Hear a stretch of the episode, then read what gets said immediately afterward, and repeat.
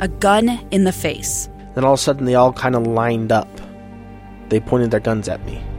And this is the point where I thought, I'm going to die today. Started two years of horror for an American in Venezuela. They said, You need to give us your phone and get ready because you're coming with us.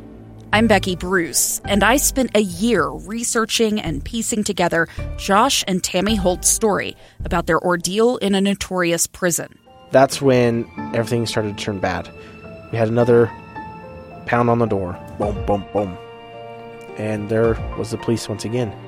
You can binge all of the episodes of Hope and Darkness on KSLPodcasts.com or wherever you get your podcasts.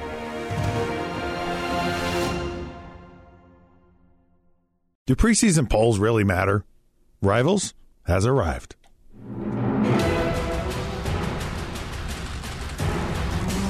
All right, welcome to another episode of Rival. Scott Mitchell, Jason Buck. It's out, Jason. The season is starting for college football. And of course, they have all these preseason polls. The University of Utah running Utes are picked by a rather large margin, large margin to win the Pac 12 South. So it's a huge. That's awesome. Yeah.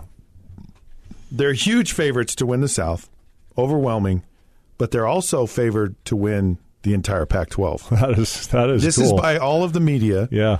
that covers the whole conference. Now, there's a lot. So Utah had 12 first place votes, Oregon had 11, Washington had 11, and I think Stanford had like 10. Um, the the the preseason pick. The question always is, do they have? Are they right? Right? Yeah. Because because a lot of people go, oh yeah, it never ends up the way that it actually does. Well, it's it's a fascinating thing. About fifty. It's been since Utah joined the Pac-12. Fifty percent of the time, the preseason pick actually won the conference.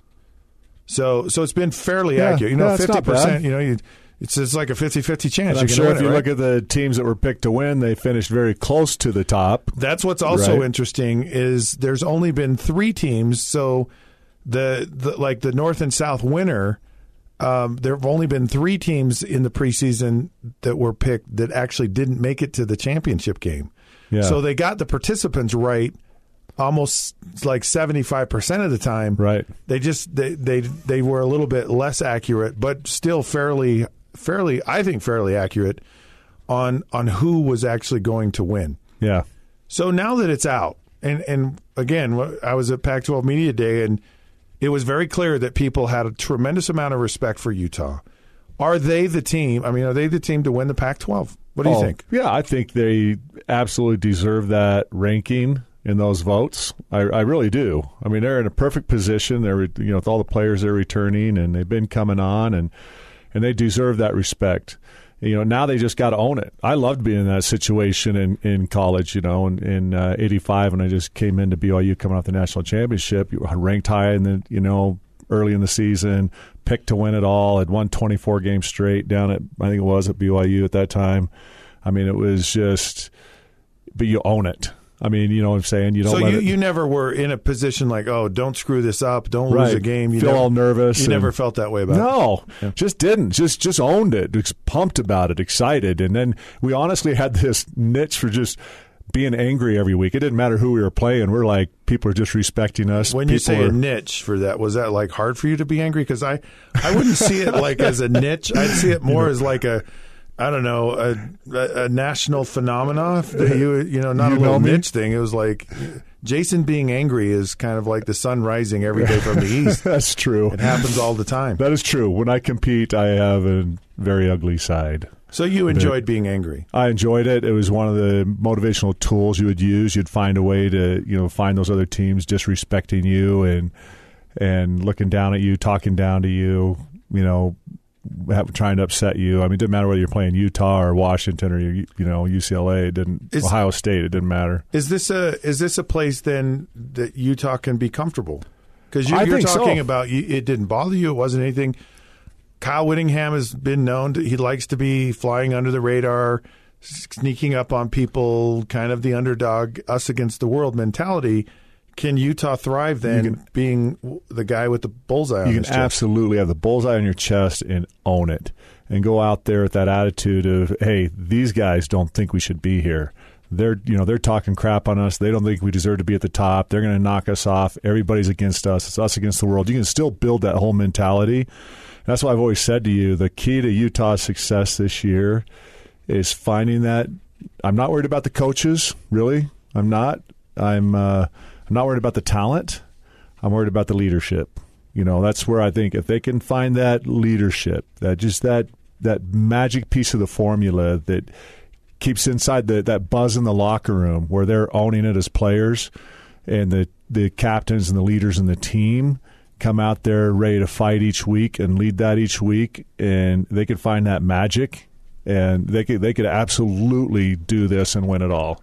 So we'll be able to tell, you know, real early in the season if they're you know finding that leadership inside the locker room that I think is the key because every other piece is there for Utah. Really, you know, staying healthy obviously, but I think every other piece is there for them to just do it all. One of the things that really impressed me were a lot of players that were eligible for the NFL draft came back, and a lot of the older players, and they said we have unfinished business. Yeah, They all reached that conclusion on their own. Yep. So you, you th- that that could be one of those signs you're talking That's about that leadership that, that It might be absolutely a sky because I could have went. I had p- people approaching me back when it wasn't done very often in our in our day. You know, after my junior year, and say, "Hey, you can go high first round, low second round if you go in the draft right now, your junior year." And you know all that buzz and talk, and I thought, you know what? No, I'm going to own this. I want to win the Outland Trophy. I want to play with my brothers, you know, one more year and represent my school. It meant a lot to me to represent BYU. It really did. And so I just shunned the, you know, opportunity or the talk of going to the NFL really for that reason, the love of my teammates, the love of my school. And I knew I had a really good shot at the Outland Trophy. I, I knew I was, you know, one of the very top, you know, front runners to it and it was a it was all a dream of mine to represent my school, play with my brothers, win the Outland Trophy. So I stayed, and you know that's I think that's really like you said a key to this Utah team. A good sign, a great sign is those leaders chose to come back, and those guys, the Brad and I, these other guys should be the guys that are the leaders that you know toe the line in the locker room, keep everybody focused, don't let any of that crap you know seep into the locker room, and take care of business. All right, there you have it. Jason Buck thinks that this poll actually might be accurate. Yep, This round of rivals is over. it's over, and uh, I'm off to my corner. All right, he's Jason Buck. That's Scott Mitchell. All right, Rivals has arrived. Now it's time to go. We're powered by KSLSports.com. You can find us on Facebook at the helmets, uh, not the helmets off. Take that helmet off, and inside you'll find a couple of rivals. A couple of rivals. At the Rivals uh, podcast or on Twitter at the Rivals Show. Until then, I'll get Jason Buck straightened out.